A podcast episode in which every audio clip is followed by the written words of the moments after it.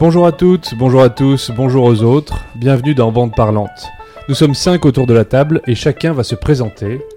Bonjour, je suis Laura Léonie, je suis autrice, scénariste et script doctor, et bah, je vais vous parler de mon harcèlement scolaire, hein, voilà, euh, et je vais aussi vous conseiller un film qui s'appelle Les fautes d'orthographe et qui est sorti en 2004. Moi je m'appelle Mathieu Pinchina, je suis comédien, un peu humoriste, un peu auteur, un peu plein de choses en fait, et euh, je vais vous parler de jeux vidéo. Bonjour à tous, Marine Bohin, journaliste cinéma, comédienne, mangeuse de fromage. Je vais vous parler du harcèlement euh, sexuel euh, très précoce que j'ai connu, euh, malheureusement contre mon gré, ainsi que d'un documentaire qui s'appelle Je vous salue, salope. Coucou, c'est Lola Wesh Alias Tom, je vais vous parler ben, de ce que j'ai subi à l'école et franchement, c'est pas fifou lol, mais c'est grâce à ça que je suis devenu un artiste complet comme la galette. Larry Benzaken, je suis comédien, auteur et sociologue en devenir. Et naturellement, je vais parler de chiffres. On va vous parler aujourd'hui d'un thème euh, très contemporain, très actuel, hélas, le harcèlement scolaire. On va vous parler plus précisément de Buffy contre les vampires, de Civilisation 3, de Wonderbra, de mode gothique et de vernis à ongles. Chacun à notre tour, on va vous raconter notre rapport au harcèlement scolaire et vous recommander un objet culturel en lien avec le sujet. Mais avant de commencer, prenez 15 secondes pour vous abonner à ce podcast et nous suivre sur les différents réseaux sociaux. Les liens sont dans la description. Faites-le maintenant parce que après vous allez arriver chez vous ou croiser quelqu'un que vous connaissez sur le palier ou je sais pas trop quoi d'autre qui va vous interrompre, vous n'allez pas écouter la fin et du coup vous n'allez pas penser à, à vous abonner et en fait bah nous ça va nous manquer. Votre abonnement compte pour nous. Alors faites-le dès maintenant, mettez-nous des étoiles. Envoyez-nous des messages, proposez-nous des sujets. Bandeparlante at gmail.com, bandeparlante at gmail.com. Merci à tous, on démarre tout de suite avec le petit quiz Bande Parlante. C'est parti.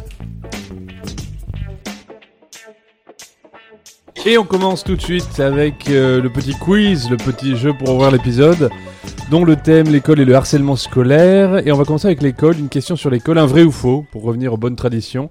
L'école la plus vieille du monde, toujours en activité, est située à Athènes, et c'est l'école péripatéticienne où enseignait Aristote, dédiée origine- originellement à Apollon Lycien, qui donna le, monde du- le mot lycée. Alors là, il y a tellement d'informations Ouais. que je suis sûre que tu as été fourbe et qu'il y a au moins une information qui est fausse, mais que l'ensemble n'est pas totalement faux. Ah, j'aimerais bien que ce Péripatéticienne, je pense que c'est un mytho.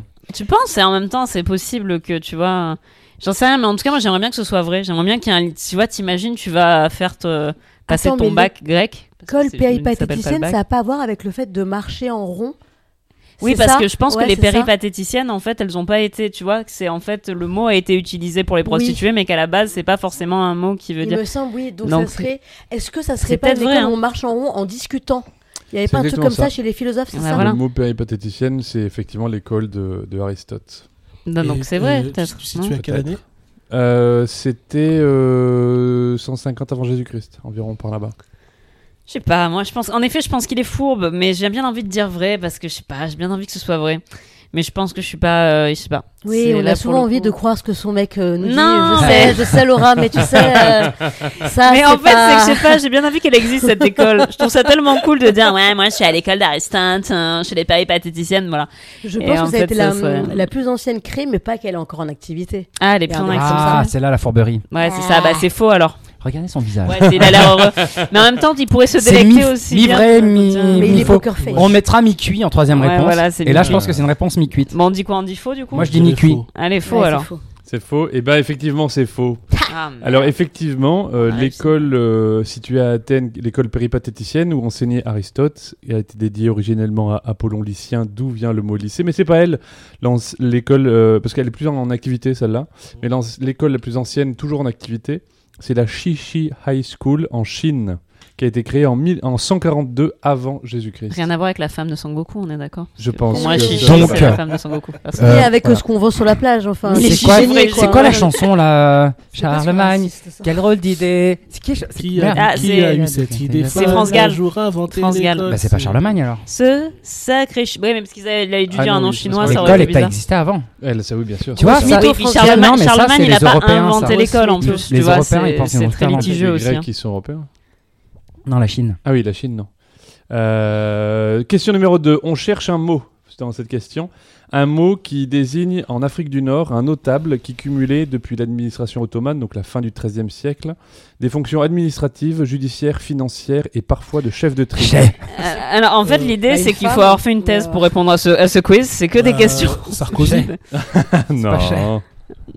Pas. Moi j'aurais dit c'est une femme, mais on la paye pas pour ça, quoi. Mais, euh, Ah, Non c'est plus. probable. elle- mais elle cumule tout ça. Euh, donc des fonctions administratives, judiciaires, financières et parfois Ouais. de chef de tribu. C'est un mot qu'on connaît tous. hein. Ah, vraiment, D'accord, c'est un mot qui est passé dans le langage courant. totalement un- Attends, dans c'est le un mot langage Afrique courant. du Nord, donc c'est Ouais. un mot. Donc Rodi, Arabe. c'est un mot Ouais. d'Afrique du Nord qui, correspond à une euh, personne qui cumule des. Des fonctions admini- administratives, judiciaires, financières et parfois de chef de tribu. C'est un mot C'est féminin une sorte de notable. Non, c'est un mot masculin. On l'emploie souvent? Enfin, c'est un truc qui est dans le langage courant qu'on emploie Ouais, souvent? ouais, On ouais. l'utilise plus pour son sens en fait. Non, on- le sens a évolué évidemment. Mais en fait, en, en- en captant le truc, vous pouvez euh, garder le truc. En fait, ça- après, ça a été euh, jusqu'à la fin du 19e, du début, début 20e, il était utilisé dans, dans ce sens-là plutôt. Dans quel sens dans l'administration ottomane, euh, D'accord, 13e, ok. dans ce côté Alors, notable. si par exemple on est peu, euh, peu au fait Un de l'administration autonome, un pacha, ouais. J'ai dit non, mais voilà, c'est pas chercher, Un truc comme proposer ça, des trucs, euh, poser des questions. je, je n'ai que cette Un vizir. Un Non, vizir, ouais, non. non. Un calife. Ah, non, Ah. mais on se rapproche. Un sultan Ah j'ai pensé Non, pensez à harcèlement de. Ça, Ah, c'est lié au harcèlement Un, bah bouc oui, émissaire oh, Je sais pas. Non Un harceleur Jafar. On Jafar fait un quiz court. sur le harcèlement scolaire. Bah, je sais il y a pas, mais un moi je croyais qu'on faisait un quiz sur l'administration ottomane, ottomane apparemment, donc euh, pardon. Zemmour, scolaire. euh, Justement, autour de la table, il aurait dit Racaille Eh ben, on se rapproche. Ah, C'est vrai? Bah oui. Barbare, euh, racaille. euh, Mais racaille. Qu'est-ce qu'il y a? Alors, c'est un mot qui est en lien avec le harcèlement scolaire et qui désignait avant le fait euh, sous les autres. Un bully. un- Et non, un Oui. bully, c'est pas possible, c'est anglais. Bah Oui, oui, c'est non, c'est- anglais, bah oui, je ça. sais bien que j'allais pas vous donner la réponse. Donc, Mais si je vous donne des non, mais synonymes, on n'allait pas te donner un mot anglais, on n'est pas si débile, on connaît mal l'administration Je vous donne des ottomane, synonymes mais pour quand vous même, aiguiller. on sait bien qu'il n'y avait pas Non, c'est un mot d'anglicisme. très courant, très court. Euh, Il y a un tableau de Eugène Delacroix qui date de 1837 qui représente d'ailleurs. euh, Sardanapale Non, rien à voir. C'est un peu long. non, non. C'est un mot très court. C'est un mot très de court. quatre lettres. Allez, Chez. Cher. ça pourrait, ça pourrait. Euh, donc, c'est un mot très court et qui a lien avec le harcèlement scolaire. Bah oui. en oui, lien avec la personne qui harcèle ou la personne qui est Avec la personne qui harcèle. Euh, Un mot qui, qui peut désigner euh, un chef de bande en fait. Un tyran. Ah euh, Non. Merde. Caïd. Un Un caïd. caïd. Ah, Voilà. Un caïd, effectivement, c'est un mot très ancien qui avait Bah là, maintenant que quelque chose de très le mot, je noble. le savais, mais j'avais, c'est intéressant. c'était complètement enfoui dans ma mémoire. Waouh. Putain, heureusement que Tom était là. Alors, euh, question numéro 3. Aux Philippines, il existe une école entièrement fabriquée. Fabriquée en quoi? Allez, là, on va commencer les En papier. trucs racistes. En carton. Euh, Non, mais je crois qu'il y a des trucs d'associations qui Ouais. font des, euh, des écoles. Il y a pas de truc. C'est un truc humanitaire qu'on Ouais. peut la Voilà, un truc un peu coup, on humanitaire. C'est pas de trucs recyclés, C'est genre des tubes, recyclés, ouais. des tubes recyclés. Ah oui, parce Mais c'est un truc très spécifique. alors je sais que Alors, c'est Ils ont un fait des églises aussi, pays non qui souffre des lieux de d'une culte, grosse je crois, ouais. pollution. Oui. Est-ce que ça serait par rapport aux bouteilles en plastique dans la mer, un truc comme Des- ça C'est exactement ça. C'est C'est avec environ faite en bouteilles en 9000 plastique. bouteilles en plastique. C'est Et elle s'appelle la Bottle School parce qu'en fait elle est fabriquée entièrement tous les murs, le plafond, c'est que des bouteilles en plastique. Euh, en 2014, à Turin, il y avait une école qui détient désormais un record. Lequel? C'est 2014? positif ou négatif? Attends, je crois qu'on l'a dit euh, sur notre épisode du bac. C'est possible. Ah ouais? Hein, C'est positif ou c'est négatif comme encore Euh, c'est un peu neutre, à dire vrai. euh, Ah. C'est un peu neutre. J'ai des le, crampes nombre- aux le pieds, nombre c'est très d'étudiantes douloureux. enceintes? Comment? Le nombre d'étudiantes enceintes? Ah non, non, non. Non, Non, non, mais ça a un peu à C'est voir avec le l'Italie. nombre Non, ce qu'on d'étudiants. avait dit pendant le quiz Nombre sur le bac, d'étudiants. c'était les sanctions, euh, le- c'était le nombre de triches qui Ah avait oui. augmenté. Ah oui, non, ça n'a rien à voir avec ça. C'est là, c'est en lien un- avec le harcèlement scolaire Non, là là pour le il coup, c'est juste avec l'école. D'accord, C'est juste avec l'école. Disons que ce serait plus compliqué d'avoir du harcèlement scolaire dans cette école-là. Parce que Ah, c'est parce l'armée qu'il n'y a que des garçons ou que des filles Non. Non, Bah, c'est tenu par l'armée ça- euh, ça Ah, m'empêche pas du tout. hein, oui, là-dessus, Et si hein, non plus, c'est pas tenu par l'armée. Euh, Il n'y a pas d'élèves. C'est des... Ah. C'est des cours en télétravail. On se rapproche, on se rapproche. Il y a Il y a cinq C'est que un des élève. cours. Hein Il y a un élève. Il y a un seul élève et donc un seul professeur. Après, il peut En s'auto-harceler. Hein, 2004. c'est Alors il pas- peut s'auto-harceler, il peut y avoir une, euh, une, S'il ascendance de la part du c'est prof. vraiment- entre oui, le c'est ça. professeur et l'élève. Mais voilà, en fait c'est en 2014 à Turin, il y avait une école comme ça qui, qui, où il y avait un seul élève. professeur et un seul élève. Toujours le même professeur, le même élève ou ça tournait Ouais, C'était toujours le même. Pendant Tu sais, un- genre, il faut un doodle agenda qui vient à ce Alors, cours attendez. tout seul et qui est dispo pour venir tout Ah, seul mon parce que voilà, on en a marre. Alors, euh, question 5, euh, je vais vous donner quatre affirmations et il y en a une seule euh, qui est fausse.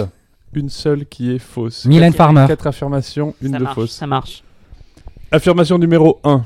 En Iran, les agresseurs c'est sur le harcèlement scolaire évidemment, en Iran, les agresseurs qui ont provoqué le suicide de leur proie encourent jusqu'à la peine de mort et la sentence doit être exécutée sauf si la famille de la victime en décide autrement. Affirmation numéro 2. Aux États-Unis, dans certains cas graves de harcèlement scolaire, le juge peut prononcer la peine de mort si la victime appartient à sa famille. Affirmation numéro 3. En Suède, des mesures sont prises depuis le début des années 70 pour sensibiliser les enfants. Ouais, ça c'est vrai. Affirmation numéro 4. En France, pour lutter contre le harcèlement scolaire, en 2014, un numéro vert est mis en place. Alors, je suis sûr que le 3 et le 4, c'est- c'est bon, c'est Le vrai. 2, ça me paraît très bizarre. Le Ouais, 1, très bizarre aussi. je pense qu'il y a une nuance. Ah, tu penses qu'il y a une Parce que, le deux, en c'est- Iran, tout- alors, il y a, je crois qu'il y a de la peine de mort pour absolument tout. Oui, voilà. Je crois. En C'est fait, qu'il y a de la peine de mort, mais, euh, euh, mais ce que je voulais savoir, c'est sur le deuxième, c'est si le gars fait partie de la famille du Du juge. juge. Non, ça, ça serait quand même gravissime. pas le deuxième, si c'est le troisième, ça, peux- hein. C'est le deuxième. Moi, On a- je pense si que tu- ça, c'est vrai. Tu Moi, je, que moi, c'est je vrai dirais que le plus improbable serait faux, donc le numéro vert, et ça doit être une différence au niveau de l'année. Non, je crois qu'il non, je crois n'existe rien. euh, je crois est, qu'en vrai, euh, il n'existe rien euh, en France. Mais Si, si, il existe des trucs. non, bah, un numéro vert, numéro si, vert, parce ça leur quand même le et spécialiste pour les numéros verts. On fait des numéros verts et puis pour l'instant tout le monde se fait tabasser. C'est la France, hein. Mais euh, non, non, mais moi ça me paraît bizarre cette histoire que si le juge en Amérique, la, le- la victime est de sa famille, il peut, il peut, enfin c'est gravissime. C'est une, si c'est vrai, ça veut dire que tu as un endroit de, de où la, où le, où le- Le pouvoir. la loi du talion est en train de rencontrer la loi euh, concrète, tu vois. C'est bizarre de dire tu peux, tu peux- tu ne peux dire la peine de mort pour un gars que si on a tué quelqu'un de ta famille. Si c'est vrai, là les États-Unis sont à un degré de, ils- ils ont pas passé le contrat social du tout en fait. C'est l'état de Et nature. en ça même fait- temps, les États-Unis, voilà, la justice. Hein. Ouais, mais c'est c'est quand même terrible. Là, on a un endroit de, tu vois, de pour moi de qui est. Enfin, bon, après c'est- ça doit être vrai du coup. Bon bah Alors, écoutez, allez, si vous voulez, on une, fait le numéro euh, vert. hein, mais, une, euh, euh, une réponse, à je votre sais pas. avis. Alors selon. Non, vous. moi je pense que c'est le premier parce qu'en effet il y a une nuance. Ah ouais. La- ouais, je pense que c'est les, le les premier. peines de mort en Moi, ça me Iran, oui, paraît- je pense qu'il y a une nuance. Je Parce sais que, pas. Mais parce que, pas- Ça me paraît mais parce que moi je temps, pense qu'ils s'en foutent que des gens harcèlent d'autres ouais, je crois qu'ils personnes. s'en foutent du harcèlement à Euh, l'école. en fait, je pense qu'autant eh ben, ils peuvent euh, demander la peine de mort pour des gens qui, euh, qui prennent Oui, de la mais- drogue, Ou alors pour des gens que- euh, qui veulent euh, les avorter, homosexuels. pour, des, pour les homosexuels évidemment, pour les gens qui manifestent, mais autant pour les gens qui, qui Ou alors harcèlent, après s'en peut-être qu'il y a globalement la peine de mort pour tout et qu'en fait après ils font le tri, tu vois, en mode. Allez, Euh, une réponse Alors bah la première. La est fausse, première est alors. fausse. Eh ben non, vous vous trompez. Ah, la première est vraie. Les agresseurs, en fait, ils peuvent avoir la peine de mort dans les cas très rares. Euh, et si Et c'est la jamais famille euh, c'est la famille, c'est la famille de la victime qui peut dire non, ça il mérite pas ça. Donc à votre avis, c'est les États-Unis, l'air, la, bas, quoi. la Suède ou la France? Bah c'est le 2, j'espère que le 2 est faux moi. Alors après. Suède, euh, c'est sûr que c'est vrai pour les cours d'empathie. Ah bah oui. Ou alors c'est sûr. pas les, c'est pas la Suède, c'est la Finlande, un truc comme ça. Mais alors là, alors Ouais, c'est pareil. La Norvège. Ils ont, ils ont froid pareil et ils mangent à peu près les mêmes choses et, Et euh, puis ils sont voilà. sympas, enfin on croit quoi. Alors à votre avis? Mais Moi je pense que je sais pas. Moi j'aimerais que ce soit la 2 parce que si c'est vrai là c'est très angoissant. Alors Ça euh, doit être la vrai, du 2, La 2, c'est le truc du. États-Unis. Oui, ouais, j'ai envie de dire faux aussi, mais Ouais. en même temps, euh, c'est Ouais, les moi, États-Unis, quoi. moi aussi je vais dire faux, mais je, mais je. Eh ben les- la 2, elle est vraie aussi. Oh mais c'est gravissime. Alors en fait, la quatre, alors hein. euh, la c'est- 4, bon. Ouais, la 4, moi je pense. Moi, initialement, mon- pour moi, mon faux, c'est la 4. Eh ben effectivement, la 4 est fausse parce qu'en fait, en 2014, la France n'a pas mis un numéro vert en place, mais deux numéros verts en place. Oui, Ah bon Je vous avais dit c'était un truc fou comme ça. Putain, mais c'est il, est malade en fait. Mais Mais, c'est les numéros verts qui existent toujours Alors je sais pas s'ils existent toujours, s'ils sont toujours en fonction. En fait, il y a eu des premières lois euh, sous Sarkozy à la toute fin de son mandat pour faire euh, Plaisir. euh, plaisir à ses altruiste, ce mec, potentiels hein. euh, Ah, électeurs. C'était un philanthrope, un Et humaniste. du coup, par contre, Ouais, Sarkozy, dans, le, le cœur. dans le quinquennat de François Hollande, il y a eu des, des mesures qui ont été un peu plus, euh, un peu, qui ont un peu avancé. Il y a eu des démarches qui ont été faites. ils ont un mis peu. un deuxième. Et depuis, euh, voilà. Chaque, en fait, chaque gouvernement met un numéro pas vert. non plus dingue, Mais voilà. Vraiment c'est quand efficace. même les gamins éclatasses commencé. quand même, mais il y a plein de numéros ouais. à appeler quoi. euh, dernière, euh, dernière question, parce que ça fait un petit moment qu'on est sur ce petit quiz. Après, on va démarrer les témoignages. Bah, dis tout de suite qu'on est, qu'on est nul en fait. Exactement, je c'est dire ça, ça. je pense que c'est ça. Affirmation numéro 6, vrai ou faux, il existe un jeu vidéo pour sensibiliser au harcèlement scolaire qui s'appelle Super Harcèlement Scolaire Bros. Ça s'appelle pas comme ça, mais je crois que c'est vrai. Je pense que c'est vrai, je pense qu'ils sont Il y a un capables truc en d'avoir mode des VR. Non, c'est faux. Bon, Mais ça, alors. c'est en VR, ça s'appelle autrement, un mais, jeu euh, VR pour te faire Je sais pas, harceler. Ah non, pardon, je confonds avec le truc en VR où tu peux être à la place d'un porc qui va se faire abattre dans un abattoir. C'est des bons Ah. jeux ça à faire quand je- tu C'est bien ça pour traumatiser les gens. Alors, vrai ou faux. C'est faux, j'espère. c'est faux. Eh ben, c'est vrai. Non, oui. Ah, Ça s'appelle vraiment comme ça Oui. Mais comment tu peux prendre le truc au sérieux parce que les mecs en ont plus rien à foutre. Tu en le fais vraiment pour rigoler en vrai, je pense. Est-ce que c'est quand tu euh, appelles le alors- numéro, le, le numéro Alors, vert qu'on te propose ça C'est euh, c'est vrai. codes pour débloquer le jeu. contre, euh, par contre, je suis, le- mon grand regret, c'est que j'ai pas réussi à le télécharger.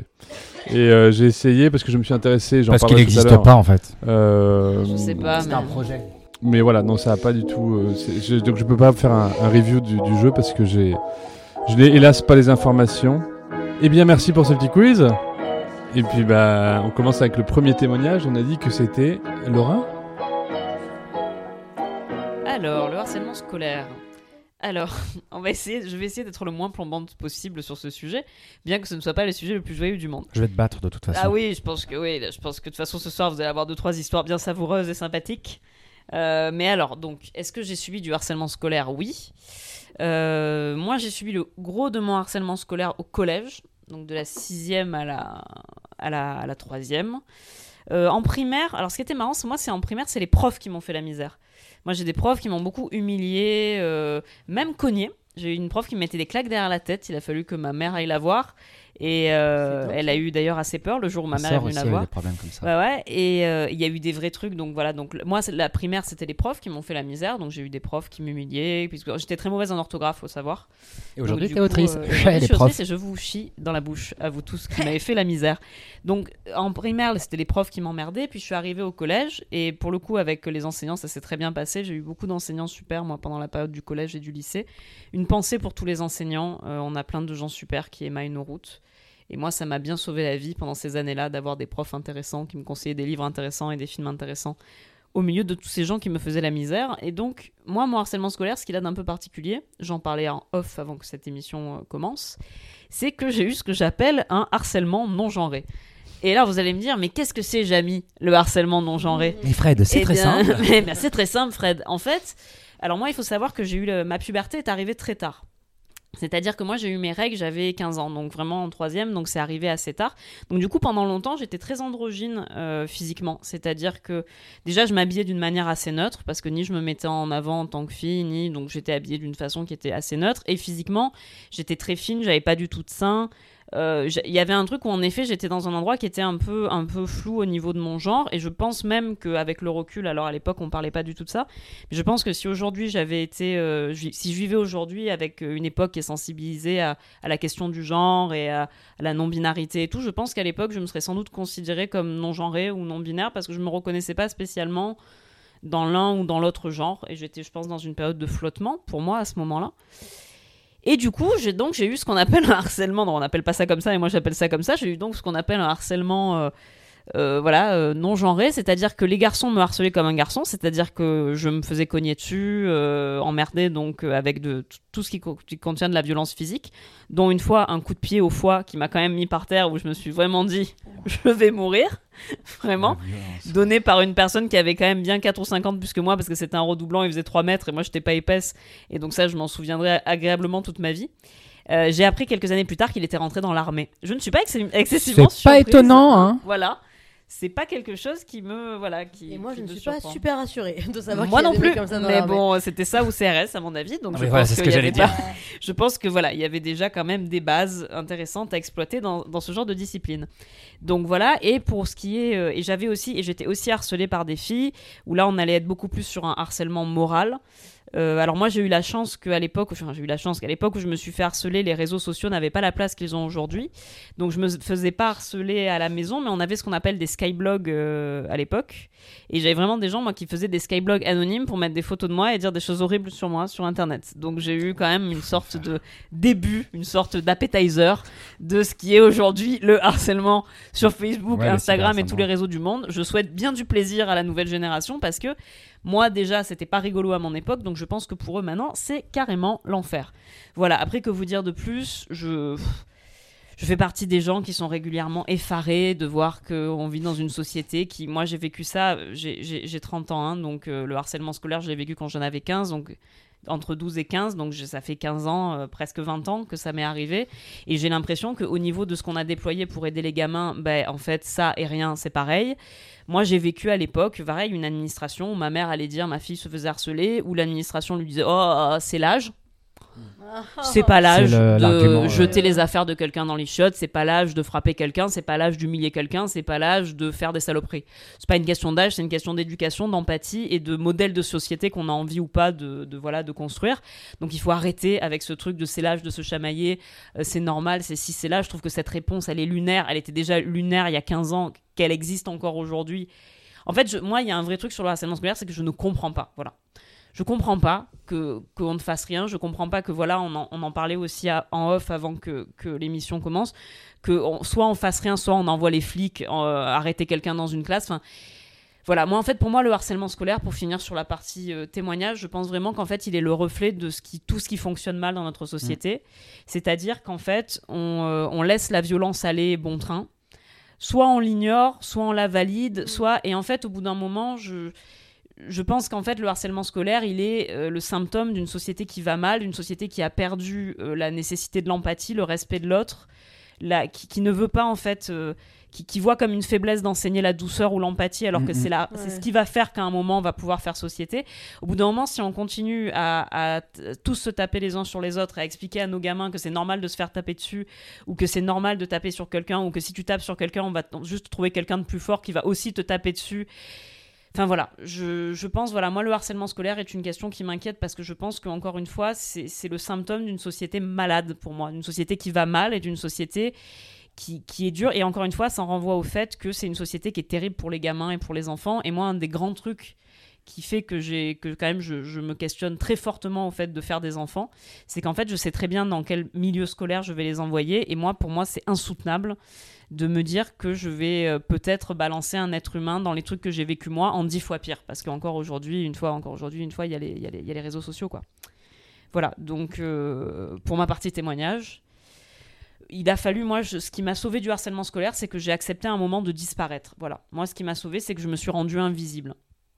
Euh, Ah, c'est drôle, il y a un, une parenthèse, mais il y a un épisode de Buffy comme ça. Ah bah voilà. Il y a un Bah, personnage qui en hante tout le monde, Oh, qui oui. a l'air invisible, Oui, oui. et Mm. Buffy mène l'enquête et elle découvre qu'en fait, c'était l'abolie du lycée, Bah, que personne ne calculait, tout le monde était méchant, et au fur et à mesure, elle s'est tellement sentie invisible qu'elle a disparu. Elle est devenue Bah, complètement, invisible, ouais. complètement. Et moi, il m'a fallu des années. Je pense que vraiment, donc j'ai décidé de disparaître pour qu'on arrête de me, de me harceler. Donc je, plus, je portais plus aucune couleur, je parlais plus, j'existais plus en fait. Ça a duré à peu près comme ça jusqu'au lycée. Et à partir de mes 18 ans, j'ai recommencé à me à essayer de reprendre le contrôle de ma vie, à réapparaître. Et je pense que je recommence. Enfin, j'ai- j'ai fi- j'ai j'ai- j'ai fini d'achever ce processus ou en tout cas de vraiment de le mener à bien, vraiment euh, à mes 30 ans quoi. Donc il m'a fallu 12 ans de vie pour récupérer un truc que pourtant j'avais quand je suis arrivée à 10 ans, enfin que l'enfance avait réussi à me donner, j'ai eu la chance de grandir dans un milieu qui m'a donné confiance en moi et tout, et que j'ai perdu, et il a fallu 12 ans de vie pour, euh, voilà, pour euh, à peu près me réparer euh, de ces trucs-là, et encore je pense que c'est- c'est pas pleinement fini. Pour la reco culturelle que je vais vous donner, c'est bien parce que c'est une reco culturelle qui fait un peu plaise, c'est pas un truc triste.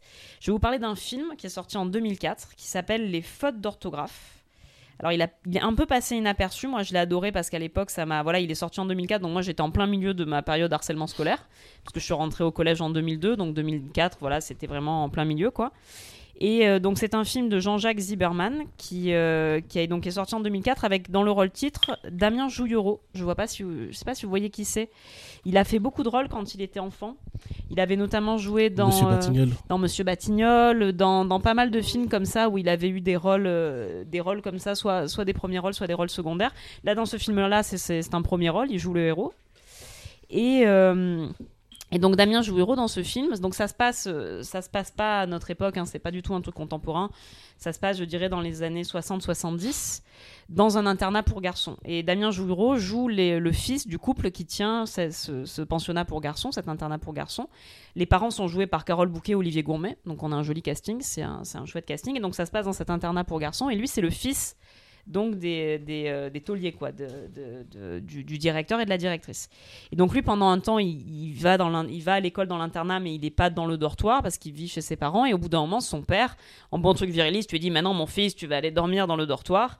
Sauf qu'en fait, ce garçon-là, bah, c'est un petit mec à lunettes qui a, qui a 15 ans, mais qui en paraît 13 parce qu'il a un petit retard de croissance qui est très intelligent mais qui a des gros problèmes d'orthographe donc enfin vraiment c'est la victime idéale et donc quand il arrive là-bas en plus c'est le le c'est le fils des patrons donc il se fait euh, voilà il va devenir la tête de turc assez vite de de de voilà de, l'école. Et en fait, lui, le moyen qu'il va trouver de survivre à ce harcèlement, c'est qu'en fait, il va décider de mener une petite révolte en interne. C'est-à-dire qu'il se rend compte, quand il se retrouve au dortoir et à vivre avec les autres, à manger avec les autres, qu'un des gros problèmes qu'il y a dans cet internat, c'est que la bouffe est dégueulasse. C'est-à-dire ces gosses, en plus d'être dans un endroit où on leur parle comme à de la merde, où on leur en prend des trucs qui ne les intéressent pas, en plus, c'est la bouffe est pourrie. Il n'y a, rien à bouffer, le truc est dégueu et tout. Et il décide de monter donc contre son père, contre ses parents, dans le dos de ses parents, une cantine coopérative dans le dortoir. Donc en fait, il y a un truc très marxiste en plus dans le, dans le, dans le propos. Donc ce petit gamin qui à la base était la tête de Turc et qui au début est une victime va finalement devenir se mettre à la tête d'une petite révolution d'élèves en fait qui vont créer cette cantine coopérative en faisant venir des produits de l'intérieur de l'extérieur de l'école et tout pour que les gens ils aient des trucs bons à bouffer quoi. Donc ils vont négocier auprès du cousin de machin du jambon, des confitures, des ci, des là et c'est et voilà, et c'est ce que raconte ce film. Alors il y a encore plein d'autres choses qui se passent, mais moi je vous le conseille vraiment. D'abord parce que c'est très bien joué. Encore une fois, on a quand même des acteurs. On a, on a Gourmet, on a Carole Bouquet, on a Da- Damien Jouhureau qui, alors de- depuis qu'il a grandi, on le voit moins. Je sais qu'il joue au théâtre. Il a joué dans Les Crapauds Fous pendant très longtemps sur Paris. On, l'a moins vu sur les, sur les écrans depuis qu'il est, est devenu adulte. Et je pense que c'est vraiment, euh, c'est vraiment dommage parce que pour moi, ce gars a vraiment, pour moi, c'est un Villeray, vraiment. Voilà. Et euh, petite parenthèse, maintenant il est aussi dessinateur, il Oui. dessine énormément. Il a créé un personnage qui s'appelle les Crobaltes. C'est des livres vraiment magnifiques. Et son fils est aujourd'hui comédien. Et d'ailleurs, il joue dans un film qui est actuellement sur MyCanal. Il a déjà euh, tourné dans deux ou trois longs métrages et voilà, son fils prend, Prend la relève. prend la relève. Bah, en tout cas, moi, je regrette qu'on voit pas plus Damien Joureau sur les écrans. Moi, la dernière fois que je l'ai vu à l'écran, c'est dans un court métrage que j'avais vu dans un festival qui parlait des Apaches de Paris, donc de ces voyous qui se faisaient appeler les Apaches, et il faisait un des, un des gars de- d'un gang. Et je trouve qu'il a une justesse de jeu. Vraiment, pour moi, ce mec-là, il est, euh, il est, à la- il est de la race des Villeray, quoi. C'est ces types qui ont une espèce de, de finesse dans l'émotion, d'intelligence et d'humanité du jeu que je trouve très belle. Donc voilà, donc je, avis au réalisateur, faites tourner Damien Joureau. Moi, j'ai bien envie de le, de le voir revenir sur les écrans. Et je vous conseille ce film. Voilà.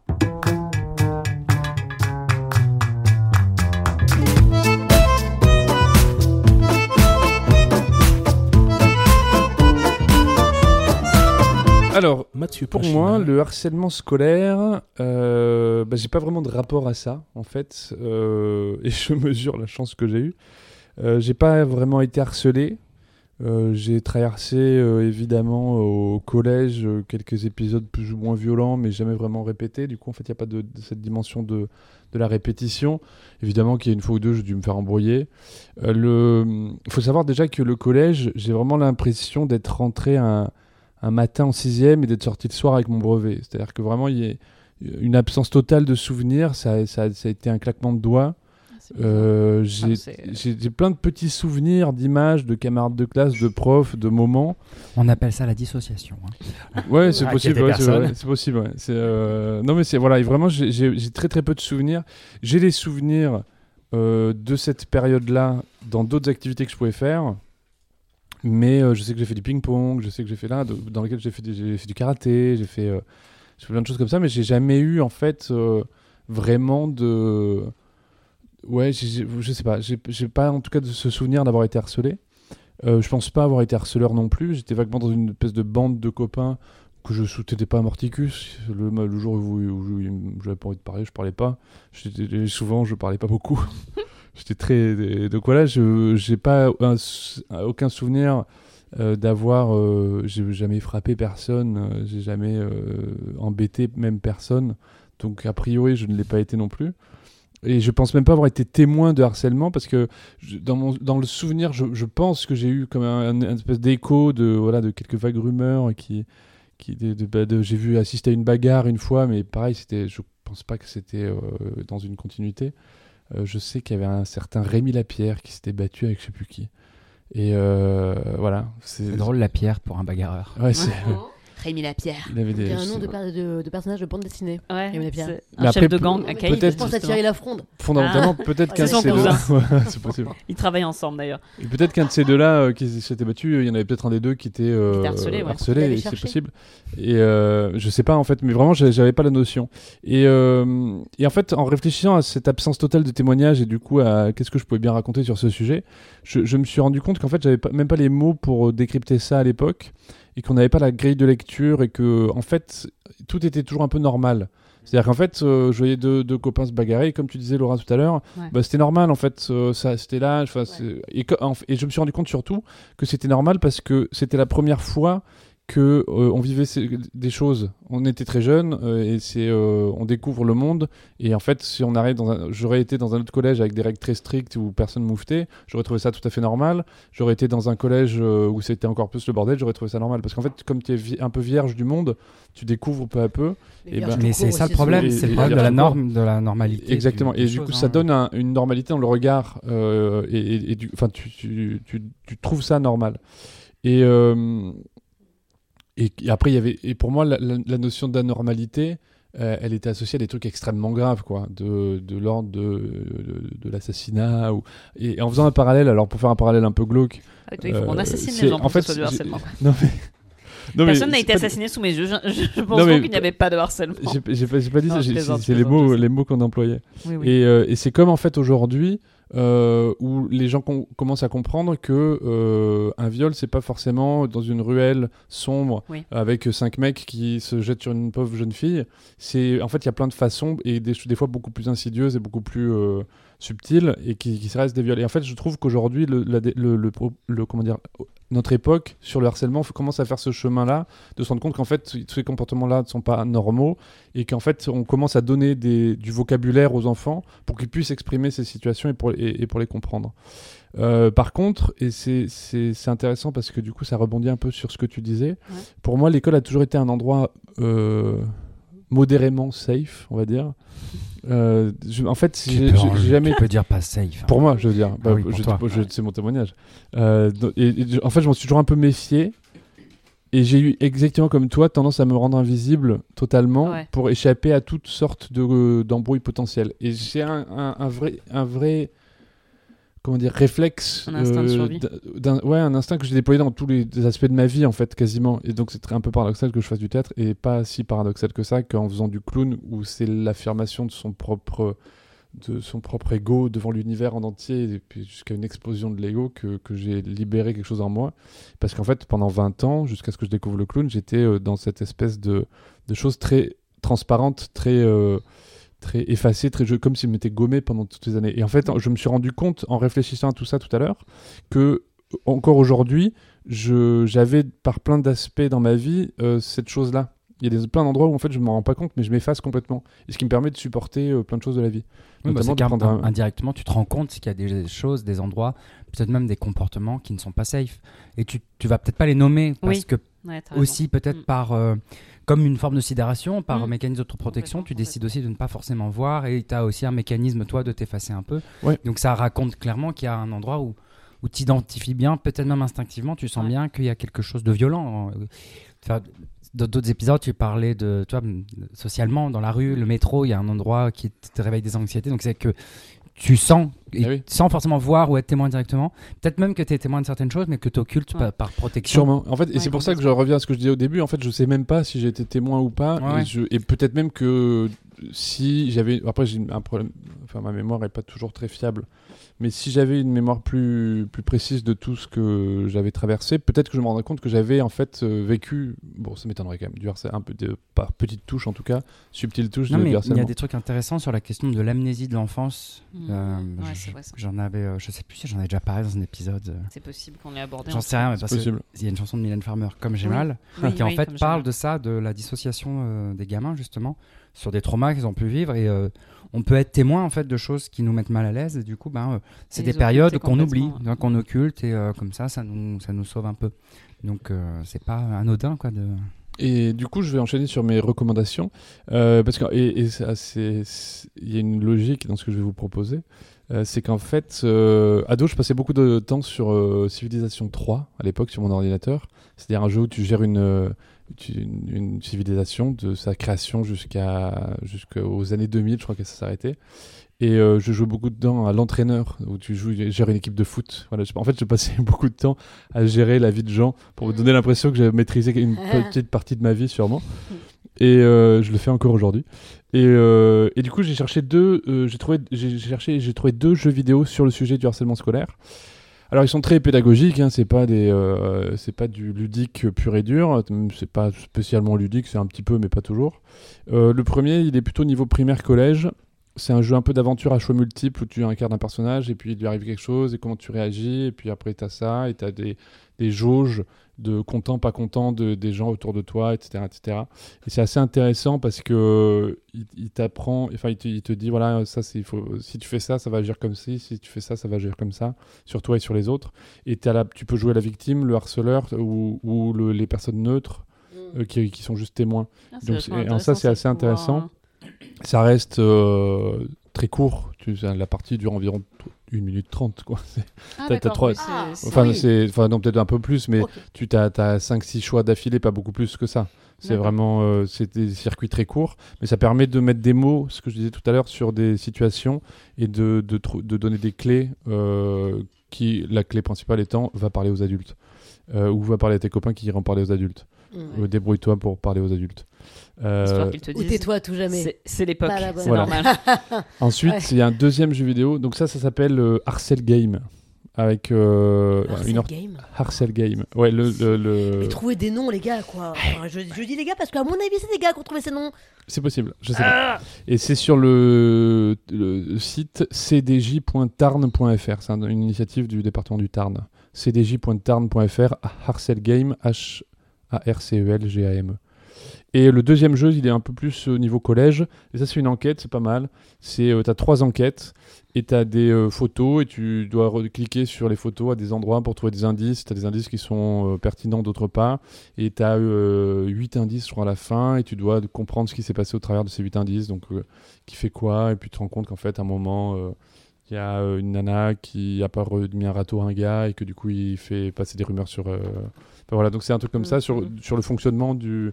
Du c'est intéressant sur le fonctionnement, et pareil, là, ce qui est intéressant, je crois que c'est que c'est fait avec des ados. Et je pense que c'est eux aussi qui ont dû le penser, être impliqués dans ce truc-là. Et ça, ça s'appelle stoplaviolence.net. Stoplaviolence.net.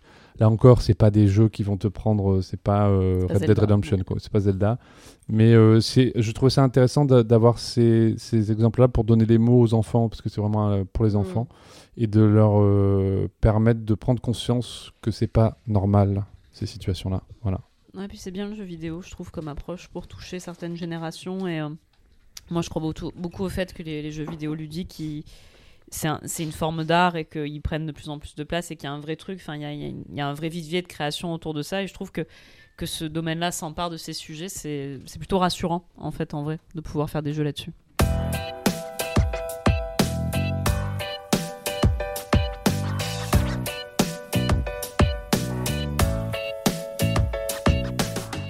Alors moi, du coup, quand on a commencé à parler euh, d'aborder ce thème, le harcèlement scolaire, je me suis d'abord dit que j'avais rien à dire. Marine Beau. hein. Et c'est assez fou que je me sois dit ça, et je trouve que ça en dit long, évidemment, sur la capacité de, de déni qu'on a parfois tous, et surtout sur la culture du viol, en fait, sur à quel point moi-même, je suis conditionnée à cette culture du viol.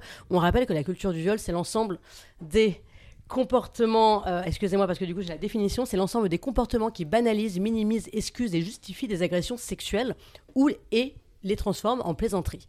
Parce que, eh bien moi en fait, quand je suis très honnête avec ce que j'ai vécu, quand je regarde juste en, en arrière, parce que je m'en rappelle tout à fait, euh, de mes 13 ans à mes 13 ans et demi, j'ai vraiment été harcelée sexuellement au collège par les mecs de ma classe, mais vraiment tout le temps. Et euh, en fait, ce qui s'est passé, c'est que j'étais euh, pendant donc toute ma scolarité jusqu'à mes 13 ans à Creil. Donc voilà, je suis née là-bas, j'ai grandi là-bas. Et mes parents ont déménagé dans une ville qui s'appelle Senlis. Et l'une des raisons pour lesquelles aussi ils ont déménagé, euh, donc euh, juste avant que j'ai 13 ans, et ça ils me l'ont dit un peu plus tard, et j'ai trouvé ça d'une ironie folle, c'est qu'ils voulaient aussi pas que je sois adolescente dans une ville comme Creil, qui est une ville un peu difficile, euh, comment dire, euh, assez pauvre, avec des quartiers, comme on dit, une ville, euh, enfin voilà, avec beaucoup de quartiers défavorisés. Sauf qu'en fait, le harcèlement euh, sexuel, mais il est partout, ça n'a rien à voir avec la est bien. pauvreté en fait.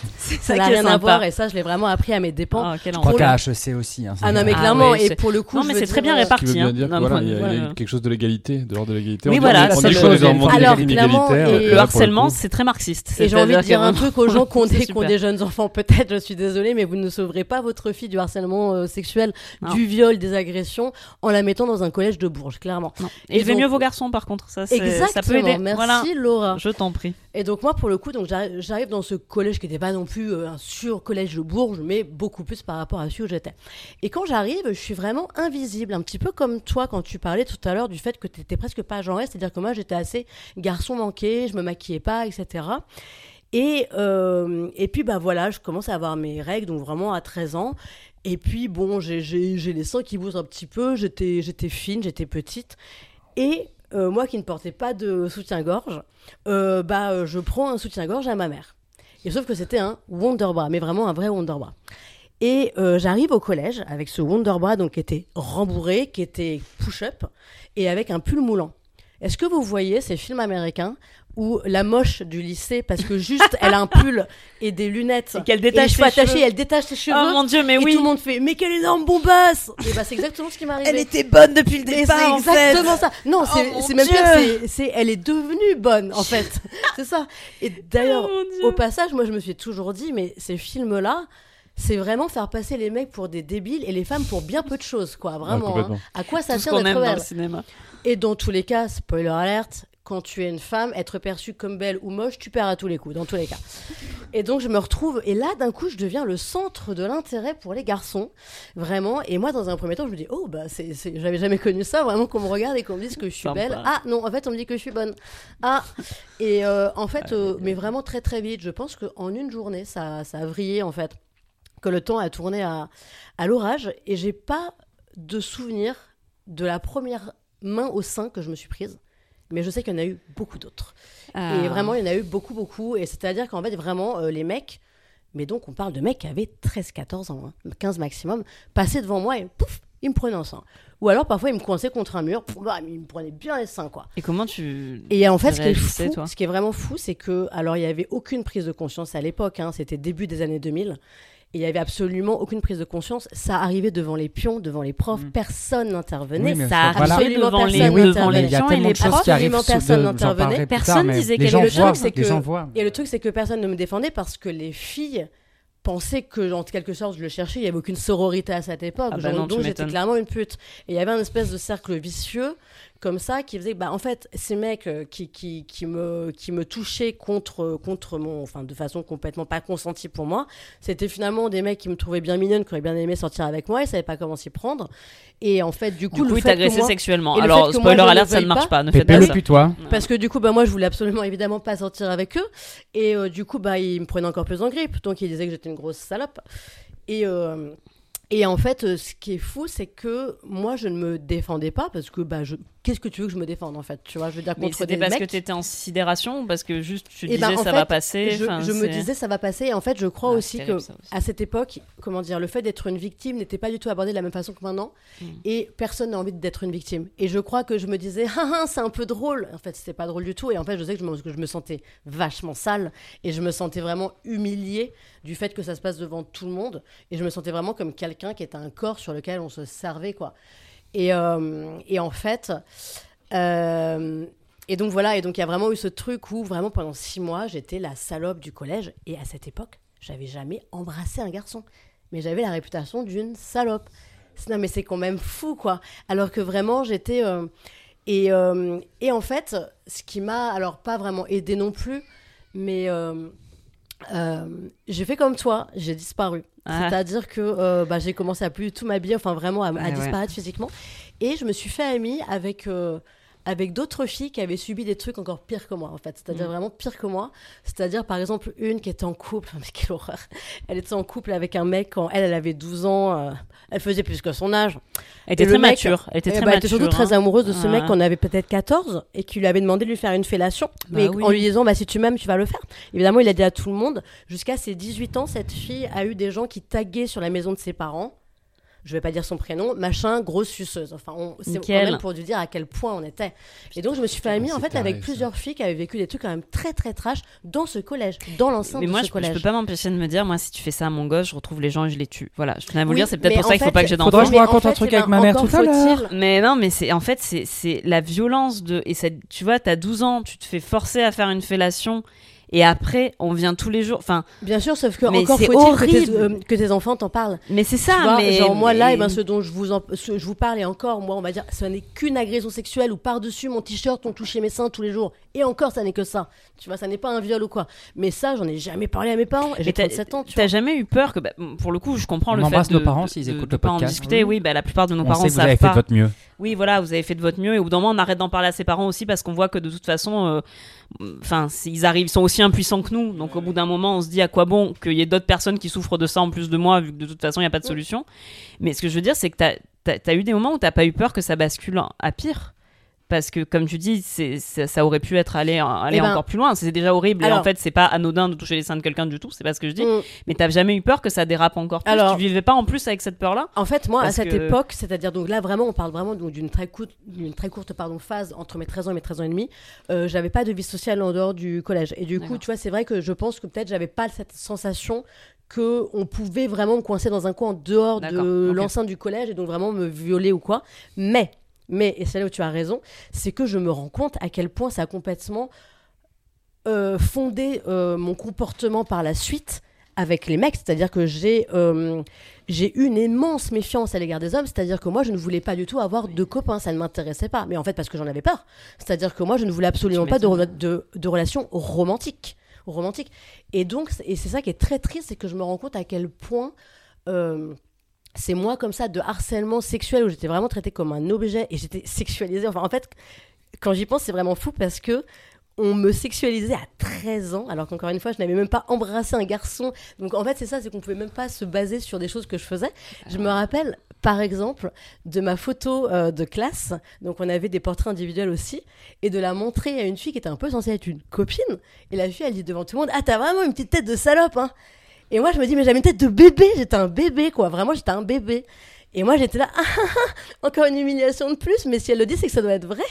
Et je me dis, ça a vraiment de ça a, a découlé une immense méfiance envers les mecs, je ne veux même pas dire les hommes, parce que c'était des enfants à cette époque, mais les adolescents, les mecs, envers les filles aussi, parce que j'avais peur que les filles me détestent de façon ça. innée. Et aussi, je me rends compte à quel point c'est horrible dans, dans, le, dans, le, dans le rapport que j'ai à moi-même, c'est-à-dire que pendant mes, enfin, très longtemps, peut-être même encore maintenant d'ailleurs, j'ai vraiment détesté mon visage et je me disais, mais en fait, j'étais convaincue que j'avais un, un, un visage vulgaire, en fait. Je me suis toujours dit, mais j'ai vraiment un visage vulgaire. Et je pense que ça vient de là, en fait. Enfin, c'est sûr Bah, que. C'est sûr, C'est forcément. sûr que euh, quand tu as 13 ans et que tu n'es même pas encore tout à fait une adolescente et qu'on te dit t'es vraiment une grosse salope, t'as une tête de salope, tu ressembles à une salope, t'es une salope. Alors qu'il y a des salopes magnifiques, Forcément. des Ah oui, sublimes, beaucoup plus Et- belles que les Attention, et moi le mot qui ont salope, fini, euh, euh, voilà. engrossées avec trois gamins, euh, boulangère. Hop là, je fais du classisme, rien à foutre, elle mérite. non mais ça m'énerve. Et, euh, et c'est vrai que voilà, et juste pour finir là-dessus, quand je repense à ça, euh, et c'est vrai que d'ailleurs vraiment c'est cool qu'on ait abordé ce sujet-là parce que moi ça m'a permis en fait de vraiment on va dire euh, analyser finalement de mettre des mots. Ouais. Euh, parce que c'est vrai que même les copines que j'avais à cette époque avec qui je parle encore on n'en a jamais parlé de ça vous voyez. Et, donc- et je pense que ça serait intéressant 20 ans plus tard même 25 ans d'en reparler. Et euh, je, je me dis souvent mais quelle aurait été ma vie en effet s'il y avait eu les réseaux sociaux mais mon dieu quelle horreur Ah ouais, là, c'était et euh, ma reco culturelle, elle va dans ce sens. Je vous recommande un documentaire qui s'appelle Je vous salue salope, euh, la misogynie euh, à l'ère du numérique. Et excusez-moi, je reprends mes notes parce que C'est récent, non oui, tout à fait, il y a Marion deux semaines. euh, c'est réalisé voilà par Léa Clermont-Dion et Guylaine Marouast, euh, deux réalisatrices françaises et canadiennes. En fait, elles ont interviewé quatre personnes, dont Marion Séclin. Mm. Mais il y a aussi euh, une, euh, une politicienne pardon, euh, canadienne, une politicienne italienne, une enseignante. Et alors là, gros trigger warning. Pourquoi ça m'a fait penser à mon histoire? Parce qu'il y a aussi un moment un homme qui est interviewé qui est père, dont la fille quand elle était au lycée ou au collège, je ne me rappelle plus, a été violée pendant une soirée par deux mecs qui l'ont filmée. Et en fait, elle a été harcelée, elle, par son lycée. C'est-à-dire qu'en Parce fait, que la on a- vidéo a été tournée on- et on a dit virale. que c'était une grosse salope, etc. Et elle s'est suicidée. Donc euh, voilà. Et en fait, euh, c'est vrai que, euh, en effet, le harcèlement, euh, sexuelles, les agressions sexuelles, etc. Le, le- le truc des réseaux sociaux doit rendre ça tellement pire aujourd'hui. Ce documentaire, il est hyper dur. Par contre, vraiment, je vous le dis, moi j'ai dû arrêter plein de fois. En le matin, c'est très très dur. On n'en sort pas du tout rassuré. Mais euh, il est très bien fait dans le sens également qu'il ne donne pas du tout la parole aux agresseurs. Absolument pas. Ça n'est que aux expertes et euh, à, des, euh, à des victimes. Euh, voilà, dont certaines. Faudrait enfermer des mecs dans une salle, faire des. hum, Tu vois, il y a des. euh, comment on appelle ça Les trucs de conversion, là, pour les homosexuels. Mm. Et les thérapies de conversion devraient faire pareil avec des mecs hétéros. Les poser dans une salle, les attacher, leur ouvrir les yeux et les mettre devant ce genre de documentaire. Ah, je suis complètement d'accord. ouais. Ouais, Ouais, ouais. mais tu vois, je trouve ça bien que tu dis ça ça rassure pas parce qu'il faut arrêter de rassurer les gens. Ouais. C'est pas euh, arrêter d'être vous sentir rassuré par rapport à des sujets que cette société ne règle pas en fait. Enfin, c'est cool en fait. Tant mieux que le, je pense que ce documentaire soit pas rassurant. Moi, j'aimerais bien que les gens arrêtent d'être rassurés parce que j'entends tellement des discours lunaires de gens qui t'expliquent qu'aujourd'hui ça existe plus les agressions. Que tu vois, enfin, il y a des gens On qui vivent sur une planète. là, Oui, qu'en victimisez fait, oh là là, tout cette va si génération bien. fragile. Arrêtez, en fait, c'est bien. Ne nous rassurez pas. Euh, Mm, traitons les problèmes plutôt que de se sentir rassurés sur des choses qui ne sont pas réglées. Quoi.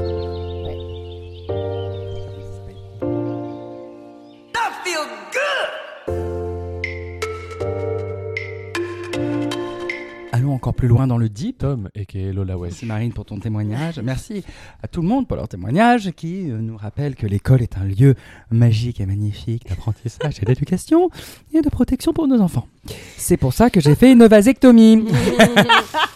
Euh, alors moi, ça va être très très deep. Donc euh, sincèrement, si vous voulez passer euh, les 10-15 prochaines minutes, allez-y, passez-les. Parce que je vais aller- dans des détails. Enfin, je vais, raconter les choses de manière très frontale. Donc, je prépare aussi mes camarades autour de la table. Il y a des choses dont vous êtes plus ou moins au courant, puisqu'il y a des choses dont je parle dans mon spectacle. Et j'ai d'ailleurs décidé. En fait, ce qui est marrant, c'est que mon spectacle m'a un petit peu servi de thérapie. Et c'est une écriture cathartique aussi, où j'ai décidé de récupérer tout ce qui était violent dans la violence familiale, la violence scolaire, qui m'a traumatisé, qui a, qui a fait que je me suis construit un peu de manière bancale. J'ai décidé d'en faire ben, euh, un peu, le transcender en quelque chose de magique et, et, euh, d'humoristique, et d'en faire un spectacle. Donc je me sens bien avec ça aujourd'hui, mais j'ai quand même une, on va dire, une conscience communautaire et sociétale, et euh, je suis vite en colère. Et je pense en l'occurrence au petit Lucas qui s'est suicidé au début d'année, euh, 13 ans, des suites d'un harcèlement homophobe. Et ce qui me rend ouf, c'est que les médias ont genre survolé le harcèlement homophobe et que c'est la mère qui a pris possession des médias, qui a essayé d'être très présente. Les seuls médias qui lui ont donné une tribune, c'est Tétu, qui est un média LGBT. Où en plus, elle, elle prenait des pinces à dire euh, euh, n'acculez pas les agresseurs, il faut vraiment prendre la racine qui vient de l'éducation, de la famille, de la société. Mais voilà, ça a été survolé et c'est des choses qui me transportent, qui me mettent hyper en colère parce que ce petit Lucas, ben, euh, euh, ça aurait pu être moi parce que je vais aller dans le vif du sujet. À 8 ans, j'ai essayé de me pendre. Ça a échoué parce que j'ai essayé de me pendre avec quelque chose de pas assez solide. C'est quelque chose que j'avais complètement enfoui et qui est ressorti euh, lors de ma thérapie. Et en fait, je suis assez OK avec. Je n'arrive plus trop à savoir si c'est lié aux violences familiales ou au harcèlement scolaire. Il y a vraiment un endroit de trouble à cet endroit-là. Mais je sais que c'est vraiment les périodes où ben, j'étais un enfant qui avait peur de tout, qui avait peur du monde, qui, euh, qui ne trouvait pas sa place parce que j'étais pas ben, euh, ce qu'on attendait d'un petit garçon. Et ça a commencé en fait à l'école primaire quand je vivais en Camargue. C'est vraiment, en fait, moi ma vie, elle se découpe en deux. Là, pour le moment, il y a vraiment cette vie en Camargue. Donc, mon père, ancien militaire, on vivait en Camargue. Et puis ensuite, après le divorce de mes parents, on est parti en Bretagne. Et en Camargue, ça a vraiment été la souffrance. Donc, j'ai tendance à ne pas trop aimer l'état d'esprit des gens du Sud. Désolé pour nos auditeurs du Sud, mais euh, les mecs dans le Sud, hétéros ou homo, vous êtes des gros beaufs. Ouais, bah franchement, Voilà. j'y ai vécu 12 ans, je suis un peu d'accord avec toi. Et Ouais. quand, euh, j'ai quand je suis retourné en Bretagne, j'ai réussi un peu à, euh, bah, à me venger et à m'imposer et à être respecté. Et j'ai trouvé qu'il y avait un endroit où, euh, si j'aboyais plus fort que mon agresseur, il se taisait. Donc, pour entrer dans les détails, et je vais être cru parce que j'ai envie que des fois, ben, les choses, faut briser la glace des fois, faut raconter les choses telles qu'elles sont arrivées, quitte à vous choquer, euh, les auditeurs et auditrices. Euh, si vous comptez même être parent, euh, que vous vous rendez compte que ben, les écoles, c'est un peu Hunger Game pour les enfants. Euh, moi, j'avais des camarades de classe, hein, j'avais des copains. Souvent, c'était les, weirdos, on était un peu un petit groupe, mais à chaque fois que l'on devenait chacun un petit peu la tête de turc d'un groupe, il n'y avait pas de solidarité. Et je pense que c'était un mécanisme d'autodéfense et de protection. Euh, mais euh, il y a eu plusieurs trucs. Il y a eu, euh, bah, dans mon spectacle, à un moment donné, je dis, on me faisait manger l'herbe pour que je devienne un vrai, un vrai mec. Et ça, c'est un truc qui m'est vraiment arrivé. C'était un pote à moi, a priori, qui a été missionné par le groupe des caïds de l'école à me plaquer au sol pendant la récré et à me faire manger de l'herbe. Et je hurlais, j'ai tout parce qu'il était allongé sur moi, plus grand que moi, etc. Et ça, c'est fou parce que j'ai très peu de souvenirs de mon enfance, très peu de souvenirs de mon de, l'école, tout ça.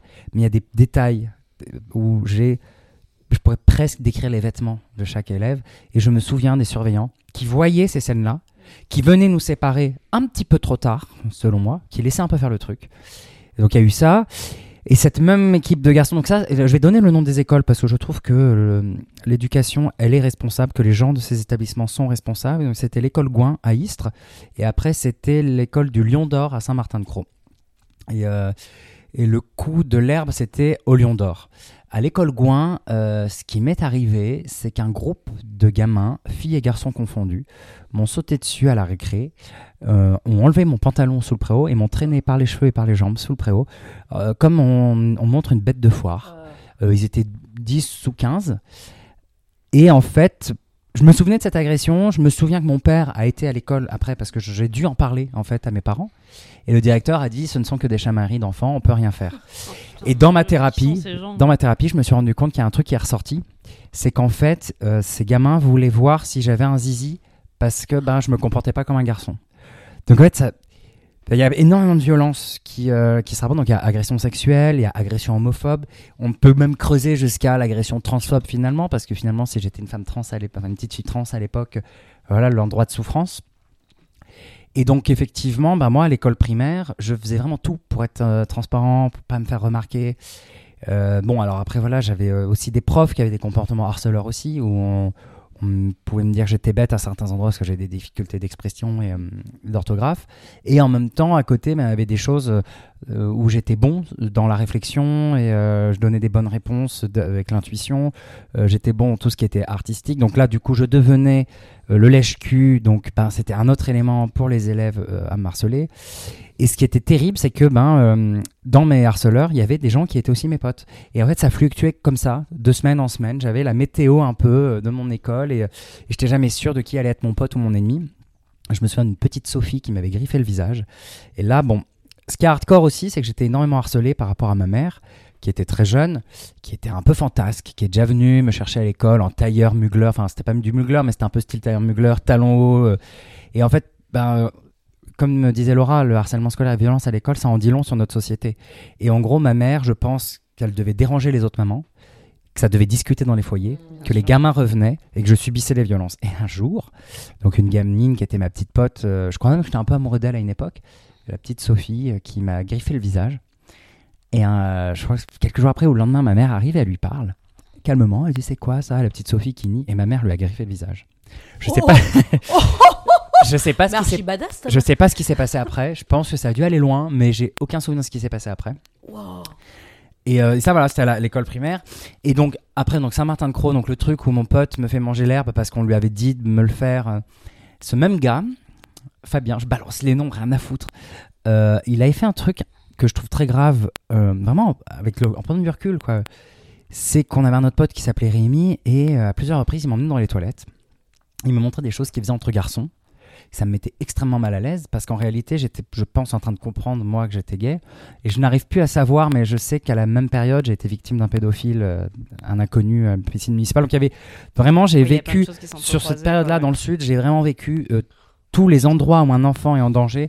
J'étais dans l'arène, quoi, vraiment l'arène au lion.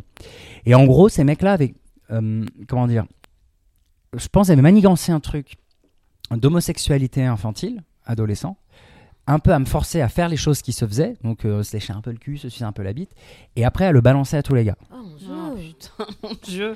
Et mais si, je disais que aussi avait participé. Donc en gros, c'était un peu comme si j'avais voulu les sucer euh, dans les chiottes et euh, eux ils voulaient pas trop. Enfin voilà, il y avait ce truc de rapport de Ouais, force. ré- euh, réécrivait l'histoire, quoi. D'accord. et je disais rien et je faisais justement en sorte ben, d'être invisible et, et mon frère était dans la même école que moi et c'est assez, très, assez difficile parce que nos parents ils nous habillaient de la même manière, il y avait plein de trucs où finalement on était visible et moi j'essayais de disparaître etc. Je suis arrivé au collège, mes premières années au collège c'était dans le sud. Première année, pas très simple et pareil dès le début. J'arrive, je me dis allez je me fais des potes et tout, un, un assez gros collège quand même à Saint-Martin, le seul collège de Saint-Martin-de-Croix. Et euh, direct, premier PD qui fuse à droite à gauche, euh, des mecs qui menacent de me frapper, machin. Et très rapidement, mon père est muté à Rennes. On arrive à Rennes. Et là, moi, j'ai une espèce de switch dans ma tête. Mon père me dit, bon, euh, il me dit une phrase pas très sympa hein, pour un papa en fait. Mais je pense que c'était maladroit et qu'il a voulu me protéger. Mais en gros, il me dit, voilà, on arrive dans une plus grande ville. Essaye de t'adapter aux, aux gens. Alors, non, entre-temps, on a fait Châteaudun. On a fait un petit... Ah, j'avais failli oublier. On a fait une petite transition à Châteaudun qui était très safe pour moi. Parce que c'était un collège où j'ai rencontré des personnes queer, mais on ne mettait pas encore le mot queer sur ces Mhm. choses-là. Et j'ai eu mes premiers émois avec des garçons à ce moment-là. C'était un collège-lycée, donc on avait aussi un lien avec les plus grands. Mais vraiment, je suis resté, je crois, deux ans. Là, c'était un endroit où c'était hyper safe. Et euh, c'est Châteaudun, donc euh, c'était vraiment le lycée Émile Zola, Châteaudun. Et je trouvais safe. J'avais rencontré des gens euh, où moi, je commençais à accepter qui j'étais, etc. Et quand mon père a eu donc sa mutation à Rennes, là, il s'est un peu inquiété pour moi. Et je pense qu'il voyait mon groupe de potes. On était un peu, on n'était pas encore émogote, mais on était un peu dans ce délire-là et tout. Et, mon père me dit voilà, on arrive dans une grande ville, adapte-toi un peu au, style des autres gars, un peu pour te protéger. Et là, bon, euh, je rentre attention, hein, je mets les, deux pieds dans les clichés. Je fais quelques jours à Rennes, je regarde, bon bah ok, il faut un survêt et des Air Max. Donc, euh, je- Un Sarwell plutôt à Rennes. Un ah non, non, là où j'étais, pas, on connaît, on connaît. et il me met dans un collège Il me met dans un collège lycée qui s'appelle Clenay, c'est que des mecs en, en jogging, machin. Donc je, je dis à mon père, euh, voilà, au collège, dans tous des jogging. Mon père pas trop d'accord, toi, militaire, mais bon, il m'achète quand même mes, mes Air Max à contre-cœur. Ouais, mais il le fait quand même. Donc je suis en Sergio Tacchini et des petits Air Max. Et euh, je crois que le nez, j'ai pas eu de problème, mais ça a pas duré assez longtemps parce qu'un collègue de mon père, le sonné la tête d'alarme, enlève ton gamin d'ici, euh, c'est trop la zone, il y a que de la racaille, nanana, il va être raquetté et tout. Mon père, il a dû se dire, bon, il était déjà victime avant, ok, on le met à Sainte-Geneviève, lycée Cato. Pensant, Parce que c'est bien connu que les catholiques, ils vraiment ils harcèlent personne. pensant carrément. protestants. J'arrive en euh, cinquième, je tente toujours euh, Sergio Tacchini en disant euh, voilà, je rentre un peu dans le moule. Et il y a quand même des mecs. Et pareil, c'était un collège-lycée. Sainte-Geneviève, j'y suis resté jusqu'au lycée, ce sont mes meilleurs souvenirs. Il y a quand même quelques mecs qui ont essayé. Et là, je me suis dit, j'en ai rien à foutre. En fait, j'ai compris que j'étais gay. J'ai compris que ce qui les dérangeait, c'est qui je suis. Je vais l'être à fond. Et là, je pense que j'ai traum- traumatisé mon père. Mon directeur dans mon collège, il hallucinait. Je débarque en folle furieuse. J'étais une pride à moi tout seul. J'avais j'avais un, t-shirt avec écrit décadence en strass. Oh, mais J'arrivais avec des- mon cartable, il y avait du Mylène Farmer partout. Je suis arrivé en mode le courage, c'est trop bien. attentat social, euh, cinquième, euh, quatrième, troisième. Ah, c'était attentat social. Et je me suis senti vraiment puissant et fort, tout en me disant, euh, du coup, un- c'était une stratégie aussi. Ouais. J'étais pas à l'aise dans ces représentations-là. Ce n'était pas complètement. Puis j'ai été ultra goth aussi. Enfin, j'ai vraiment fait tous les styles, genre euh, weirdo à fond. Et je suis devenu populaire. Je faisais partie du groupe des gens populaires du collège-lycée. Et ceux qui tentaient un peu le harcèlement, ben, je les confrontais et ça se calmait. Et ce qui est très drôle, c'est qu'après, au lycée, ben, euh, je faisais des cours de théâtre avec un des groupes de gens. C'était des ateliers de théâtre après les cours. Et c'est là que j'ai eu mes premières expériences de fellation avec d'autres garçons qui étaient tous hétérosexuels. hein. Voilà. Donc, Hétéro. d'œil. euh, Curieux. non, hétéro. euh, Et euh, donc voilà, donc il y a vraiment cette évolution où bah, moi après j'ai décidé d'utiliser. Je suis PD, ok, ben je suis PD. ah, je, je dis, euh, je me souviens putain de soirées que je faisais des bouts, un truc comme ça. J'étais déjà provocateur à l'époque. Je me souviens quand je me présentais à des gens que je me connaissais, qui ne me connaissaient pas, donc j'utilisais mon prénom euh, civil à l'époque. Hein, C'était euh, mon prénom civil. Et en fait, je disais pas mon prénom civil. Je disais euh, bonjour, je m'appelle PD et je suis machin. Et les gens, ils tiquaient trop et ils me regardaient ça. Je, bah oui, je te parle d'abord de ce que toi t'as remarqué, puis on parlera de mon prénom plus tard. Oh. Et j'étais vraiment dans une provocation comme ça et qui n'était pas hyper confortable. Ah, au lycée, ça allait beaucoup mieux parce que c'était une formation d'art appliqué. Et là, pour le coup, je crois qu'il y avait un endroit d'épanouissement où euh, plus rien. Enfin, je ne donnais pas d'éléments pour euh, être attaqué, ou j'avais peut-être un peu trop peur pour être attaqué. Mais bon, je suis quand même euh, revenu de loin. Et pour la reco, euh, je vais aller, essayer d'aller vite. Je voulais vous parler d'un d'un livre. Alors le truc de Sainte-Geneviève, donc le collège-lycée, mon père pensait que le collège-lycée Cato, ça allait me sauver, mais en fait pas du tout. hein, Donc je vais vous parler d'un livre témoignage qui s'appelle euh, Sale PD, euh, En finir avec le harcèlement et l'homophobie à l'école. C'est Jasmin Roy, ou Roy, je ne sais pas comment ça se prononce. Bon, c'est un livre que j'ai pas terminé. Parce que... euh, comment dire Je trouve que c'est pas hyper bien écrit, et puis il y a des trucs, en fait, moi je sais, je sais... J'ai avancé, en fait, ça m'a conforté dans ce que j'ai vécu, dans mon expérience, mais je me dis que c'est un livre qui a le mérite d'exister et que des parents ont besoin d'avoir. Donc, je pense que c'est bien pour des gens qui n'ont pas vécu ça directement, qu'ils aient une fenêtre, euh, Voilà. euh, une fenêtre là-dessus, quoi. Voilà, et j'avais sélectionné quelques petits passages que je voulais vous lire. Parce qu'il paraît que j'aime. Voilà, le dernier épisode, vous avez bien aimé. Ah, moi j'adore Euh. quand Tom fait la lecture. Lecture. C'est dans l'avant-propos du, euh, moi, je l'avant-propos et puis au pire on coupera si je suis trop long. J'aurais préféré ne pas avoir à écrire ce livre, mais la nécessité s'est manifestée en entendant l'ensemble des témoignages de jeunes garçons et de jeunes filles qui, encore aujourd'hui, subissent dans leur établissement scolaire le même harcèlement que moi il y a 33 ans. Je ne voulais pas écrire ce livre parce que je ne voulais pas me replonger dans ces moments pénibles de mon adolescence, ces instants de désespoir, d'angoisse incontrôlable, de peur continuelle. Pourquoi revenir sur un passé révolu et faire le portrait des circonstances qui ont marqué ma vie? À quoi bon? Qui serait intéressé par l'histoire d'un sale PD qui s'est fait harceler à l'école? Des enfants sont cruels, c'est ce qu'on vous dira. Voilà tout ce qui n'est tout ce voilà tout, ce n'est pas la peine d'en faire un plat.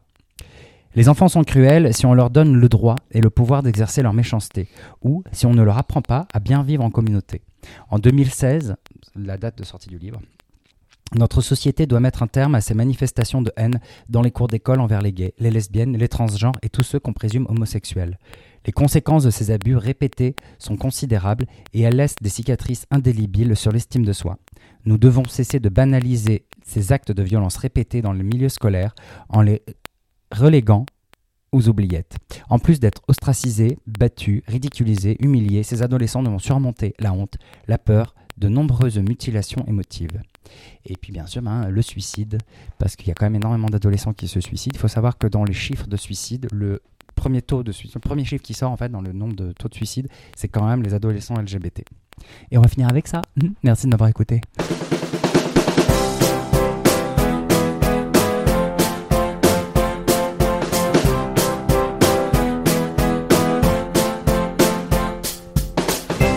Alors euh, moi j'ai j'ai eu la chance d'être assez épargné, par- enfin d'être totalement épargné par le, le harcèlement scolaire. Larry Benzaken. J'ai eu euh, des... En, en fait, voilà, j'ai lorsque je suis arrivé au collège, je pouvais être stigmatisé sur certaines choses par rapport à ma religion ou autre, et j'ai pris le pli ben, de, de montrer que j'étais le plus fort, de, de très vite frapper le plus fort. Et Comme en ben, prison finalement.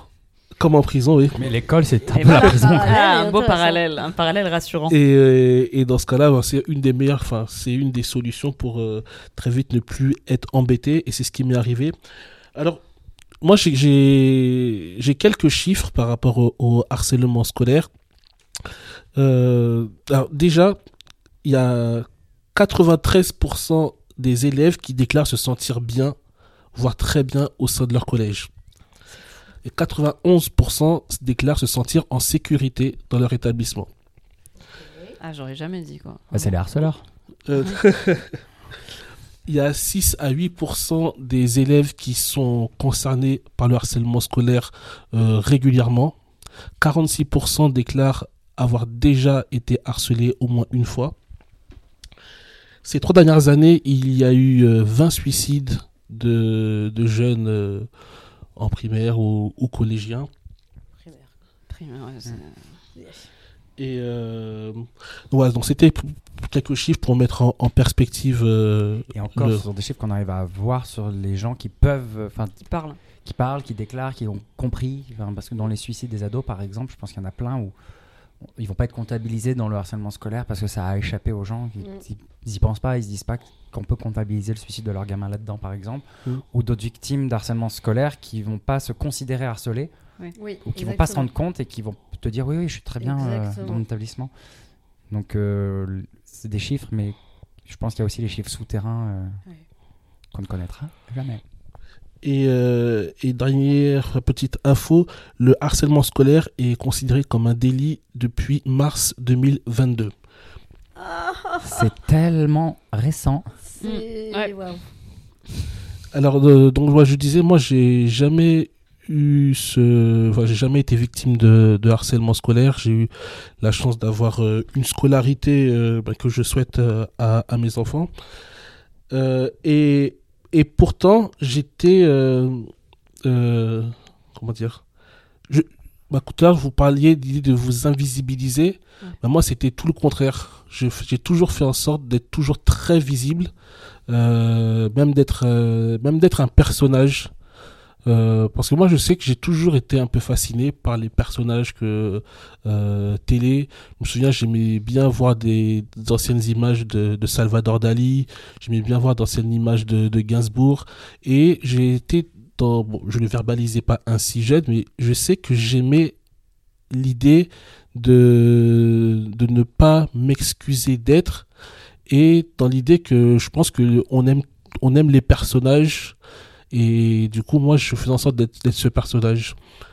Et du coup, j'osais, enfin, j'allais vraiment vers des réelles audaces par rapport euh, au milieu dans lequel j'étais. Euh, je, je me maquillais les yeux, je me mettais du vernis noir, je, je customisais mes vêtements. Moi, j'étais toujours. Oui, euh, On a eu vent de cette customisation des vêtements. Nous en reviendrons sur un autre épisode.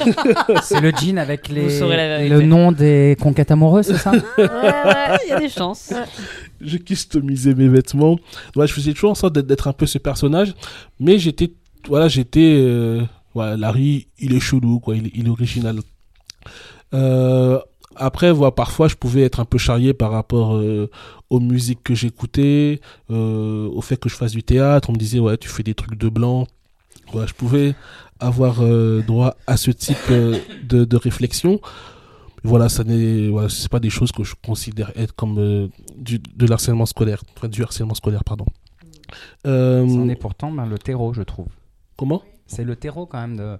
Tu fais quelque chose qui t'enrichit, euh, qui, euh, qui pourrait être même partagé en termes de culture et tout, plutôt que d'être dans le partage parce qu'on n'apprend pas ça aux gamins, mais on va te dire ah là là, euh, petit Ouais, fragile, fais du euh, théâtre, Oui, oui. sur ça t'a pas ça- violenté. Mais en fait, c'est le terreau quand même Ouais. fertile de ce que peut être le harcèlement scolaire. Oui, oui, euh, très probablement. Mais c'est vrai que moi, je ne le vivais pas euh, ainsi. Euh, j'étais pas, euh, pas la crainte de poursuivre ce que j'avais envie de faire. Je craignais pas les réflexions de quiconque. Voilà, moi, je ne le vivais pas ainsi. Euh, j'ai ma, ma belle-fille, donc euh, la fille euh, de, de ma compagne, qui a bah, là qui vient d'entrer en sixième, qui a été victime de harcèlement scolaire l'année dernière. Et il y a eu une réponse très drôle de, de l'établissement. Donc ils ont eu rendez-vous, ma compagne et, et, et son ex-compagnon, avec les instances, le rectorat, les chefs d'établissement et autres. Et donc ils ont dit notre fille, notre fille pardon, est victime de harcèlement scolaire. Et le recteur a dit euh, attention, parce que là, en disant ça, vous dites comme si c'était l'école qui harcelait votre enfant. Et ça, c'est c'est c'est pas possible de, de, de, Alors, de c'est quoi dire ça. Non, mais vraiment, en fait, c'est c'est vraiment une, euh, enfin, une absurdité incroyable pour ne pas assumer. C'est-à-dire, je veux dire, on dit, lorsqu'on dit harcèlement scolaire, tout le monde comprend de, de, de quoi on parle. On n'est pas en train de dire que c'est le C'est prof. ouf. Tu sais que ça me fait penser à cette scène dans le film d'Ozon sur, euh, le, sur le père Prénat, où quand le gars vient dire à, à, au cardinal, euh, comment s'appelait le cardinal de. Lyon? C'est le film Euh, Barbarin vient dire à Barbarin, mais quand même, vous vous rendez compte que, que ce prêtre est pédophile et qui dit Hum, Je n'aime pas le, no- le mot pédophile parce que ça veut dire aimer les enfants. Oui, Est-ce qu'on pourrait pas dire pédosexuel? Et t'es là, il a quand même enculé des scouts. Est-ce qu'on va vraiment passer 45 minutes à choisir le bon mot ou juste parler du fait que vous l'avez déplacé pendant 40 ans pour qu'il viole dans les quatre coins de France? Et pour moi, c'est la même absurdité. Bien sûr, quoi. bien Ce sûr. Mais euh, de- là, dans l'actualité, il y a eu un autre suicide, euh, je sais plus comment s'appelait la gamine. Et en fait, les parents avaient alerté le, le rectorat, le lycée. euh, ils ont été tués, du coup, ils ont porté plainte parce que leur enfant était en insécurité. Et le rectorat leur a fait un courrier Oui. un peu paternaliste en les grondant et en leur disant de garder, euh, enfin, en les menaçant de eux à leur tour de porter plainte pour diffamation et de garder une attitude et un comportement responsable et adulte. Oui, je crois que Paf, la gamine s'est suicidée et Gabriel Attal, pour faire un peu genre, il a dit qu'il était indigné. Oui, c'était un gamin, je crois c'est Nicolas. C'est Le jeune Nicolas. c'est C'était une fille, ouais. euh, je crois, là. C'était une Ah, fille. d'accord. Ok, donc Je en- sais plus. ouais, donc en fait, Mais euh, pour moi, non mais ça, je crois que ça arrive que, très en souvent gros, ça. En fait, eh ben, c'est un peu comme quand les femmes portent plainte contre les hommes pour violence, pour viol, et qu'en fait, en retour, on porte plainte contre elles pour diffamation. Mhm. Donc maintenant, quand un enfant est harcelé, on porte plainte pour diffamation ça, contre les parents. Je crois que C'est cette, je crois que cette histoire-là, c'est pas un cas isolé, c'est juste que c'est la seule fois où la lettre est sortie. qu'est-ce qu'a fait ta femme du coup? Euh bah en fait voilà il, il voulait que donc c'était au CM2 là ils sont passés aussi en... elle est passée en sixième et il voulait pas qu'elle soit dans le même établissement de la ga- que la gamine qui l'a harcelée et d'ailleurs ça fait penser à une mesure qui actuellement est, est mise en place une mesure qui était annoncée c'était l'idée de changer l'établissement non plus la personne harcelée mais Les harceleurs. euh, mais, mais les harceleurs moi, je suis un peu mitigé par rapport euh, à cette idée-là parce que souvent, euh, la harceleuse ou le harceleur va être quelqu'un de populaire. Et changer la personne d'établissement, la personne qui harcèle d'établissement, tu laisses la personne harcelée au milieu des amis de la personne qui était harceleur ou harceleuse, qui peuvent en fait prendre le relais pour défendre leur ami qui a été changé d'établissement. Donc c'est vrai que je suis pas convaincu de la pertinence Puis de. tu déplaces le harceleur dans un établissement et il va recommencer. C'est marrant, c'est comme les prêtres pédophiles, vous voyez, on en revient toujours, c'est le déplacement. Mais je trouve que tu as raison, parce qu'en effet, c'est- vraiment déplacer le problème au sens concret du terme, en fait, plutôt que de le traiter, quoi, Ouais, par certains côtés. Oui, en fait, c'est marrant parce que euh, par rapport à ce- sur ce sujet-là particulièrement, euh, pour avoir lu tout un tas de trucs toute la journée pour préparer cette émission, euh, en Suède, euh, il y, a- ouais, il y a deux mecs, qui ont deux psychologues spécialisés dans ces sujets-là, qui ont euh, élaboré tout un tas de, de méthodes pour euh, désamorcer, ré, je, sais pas quoi- je sais pas comment dire, mais réduire de manière générale le harcèlement scolaire et désamorcer les situations qui, amènent à ça. Et euh, ça passe beaucoup justement par des scènes de dialogue, de, de discussion, de mise à plat, de prise de conscience, pour que en fait Comme des on- régules en fait de groupe, non? Ouais, alors je j'ai pas compris exactement comment ça fonctionnait, parce que ça avait l'air euh, très technique et j'avais pas assez de temps pour tout lire. Mais en fait, il y a beaucoup de, de, de choses qui sont possibles qui sont déjà mises en place, qui sont testées, et avec euh, 80 à 90% de, de réussite, d'après eux en tout cas, et euh, d'après plusieurs trucs apparemment. Et euh, en France, on est très très très en retard par rapport à ça. C'est euh, c'est vraiment euh, c'est dramatique en France le, le- le regard qu'on a sur ça. On est en retard. Après, moi, j'ai aussi hein, une expérience d'associatif. J'ai bossé à Aide et euh, bon, après, c'était lié à la, à la question de la lutte contre le sida, donc la prévention sexuelle, et du coup, ça allait avec l'identité sexuelle et l'identité de genre. On est aussi comme dans un système qui ne veut pas et qui reste bloqué sur le fait que la diversité existe et qui ne veut pas sortir d'un- d'une représentation judéo-chrétienne. Et, euh, et par exemple, là, en, en Belgique, hein, c'est pas la France, mais ils réagissent pareil. Euh, ils proposent des trucs, de- des cours d'éducation sexuelle pour que les enfants aient conscience de leur consentement. Il y a eu des manifestations où on dit oh, vous sexualisez nos enfants. Non, en fait, c'est vous, là, en manifestant, qui sexualise. Euh, nous, ce qu'on propose, c'est des espaces de parole, de prise de conscience. Et en fait, si on en fait des non-sujets de ces, toutes ces choses-là et qu'on en fait un programme scolaire, on va créer l'empathie, on va créer chez les gamins. euh, Enfin, moi, j'ai fait des interventions euh, auprès de gamins dans, une école de mode et puis dans d'autres trucs euh, où je parlais de mon parcours, mais sans être trop deep. Mais voilà, je, je présentais tout ce qui est question de différence quoi que ce soit. Et les gamins, en vrai, ils sont, ils sont pas cruels. C'est pas des monstres. C'est si on leur donne les bonnes clés, ça va. hein. Et moi, je remets grave en question les parents, la société et l'éducation qui a ce truc de. Alors, je dis pas les profs, mais ceux qui sont au-dessus d'eux, Bah, c'est oui, c'est une Qui les histoire empêche. de politique et d'image. qui les empêchent. Oui, mais il y a- enfin, il y a les, enfin, il y a aussi les profs. En fait, il y a un système qui va mal et à Ouais. chaque échelon de ce système, il y a des personnes qui sont défaillantes. Euh, ça, se voit- ça va être aussi bien les directives ministérielles que certains professeurs, que certains élèves. À chaque niveau dans cette Ouais, pyramide, il y a des, des, des personnes euh, qui sont Oui, des- qui sont, des- euh, des défaillantes, bien Ah sûr. Oui, mais après, regardez, enfin, c'est terrible, mais on est. c'est très récent, excuse-moi, je te coupe, mais c'est très récent en fait que le politique, le- le- le- l'endroit du politique, ça y est, un- se soit emparé de cette question-là. Comme je le disais tout à l'heure, ça a commencé à la fin du mandat de Sarkozy. Hollande a un peu poussé dans ce sens-là, pas trop, mais un peu quand même. Macron euh, surfe sur les vagues parce qu'il y a des trucs à la mode, mais il a fait quand même deux trois trucs, mais en fait pas vraiment. Et c'est chaque, hélas, chaque affaire de suicide d'enfants qui du coup relance le, le- le Bien débat, sûr. la question, et du coup voilà, et on est dans une époque où de toute façon, ce qui fait le politique, c'est avant tout euh, le sensationnalisme dans l'actualité. Et je Et dès qu'il y a un événement très très fort qui se, qui se passe, que ce soit dans, dans un domaine ou dans l'autre, va prendre le là, Mhm. va euh, initier une commission parlementaire qui blablabla, et qui en fait, au moment où elle aboutira à peu près à quelque chose, sera déjà euh, oubliée des- parce que quelque chose d'autre a- sera Mhm. passé dans l'actu. Et pour ta belle-fille, il y a eu une issue heureuse par rapport à Bah, ça euh, elle a pu ne pas aller dans le collège de secteur dans lequel elle aurait dû aller, donc avec cette gamine, et pour le coup, elle a été mise dans un autre établissement. Mais euh, voilà, quand je dis il y a aussi des pour- par exemple ma, ma- ma belle-fille en l'occurrence, euh, sa maîtresse euh, défendait bec et ongle l'autre gamine parce que l'autre gamine a été toute mignonne, euh, des boucles blondes, très bonne élève. Du coup, c'était ouais, c'était un peu la, la chouchou de la, de la maîtresse et la maîtresse ne voulait pas accepter que cette gamine puisse harceler. Donc voilà, c'est dans, à chaque étape de la pyramide, il y a des personnes qui peuvent être, euh, Bah qui oui, oui, peuvent être dé- défaillantes. Euh, donc bien évidemment, le, pour les plus jeunes qui nous écouteraient ou pour les parents, euh, le plus important c'est de parler, que l'enfant puisse parler. Le plus le plus souvent c'est euh, à leurs parents, c'est rarement à, des personnes de l'établissement directement. Le plus important c'est que les enfants puissent euh, parler, puissent être entendus, puissent être euh, soutenus, puissent ne pas être culpabilisés en lui disant mais ouais t'es faible montre-toi plus fort réagis. Puisse vraiment être entendu dans sa souffrance et dans son vécu.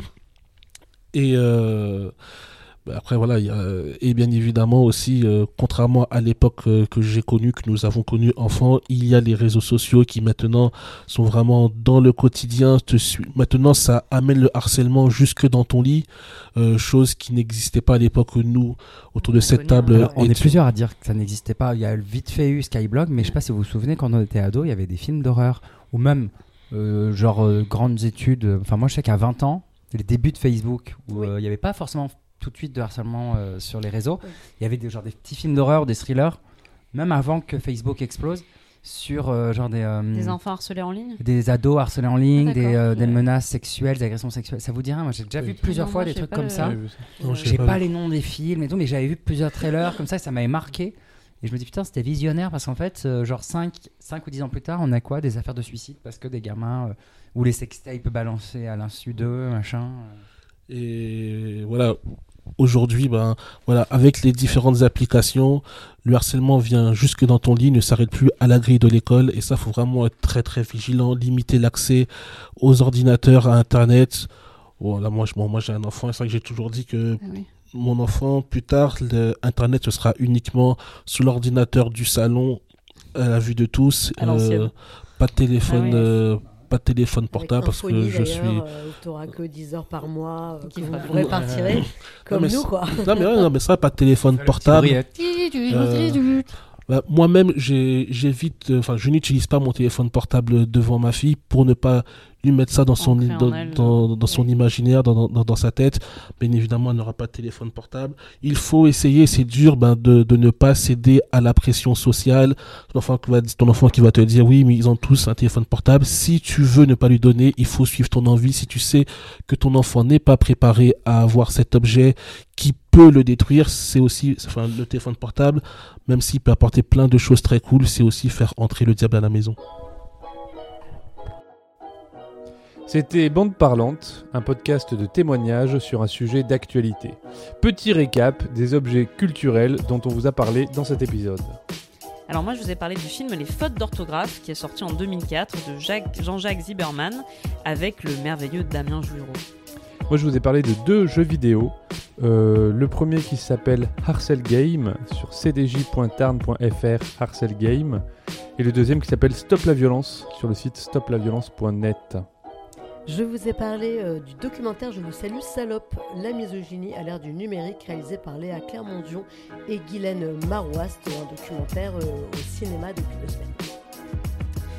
Moi, Tom, je vous ai parlé du livre témoignage Salpédé pour en finir avec le harcèlement et l'homophobie à l'école, les éditions de l'Homme de Jasmin Roy. Et je voulais aussi faire un petit point sur un documentaire, je n'en ai pas parlé pendant mon témoignage, un documentaire qui est sorti en 2012, c'est un documentaire des États-Unis réalisé par Lee Hirsch, ça s'appelle Bully. B-U-2-L-Y. C'est sur le harcèlement scolaire, donc c'est un autre niveau aux États-Unis, mais c'est intéressant à voir. C'est un documentaire un peu lourd, mais qui m'a fait du bien. Moi, si vous voulez les sources des chiffres que j'ai donnés, car il est toujours important de citer ces sources, vous pourrez les trouver et en trouver un peu plus encore sur euh, la DEP, la direction de l'évaluation de la protective et de la performance.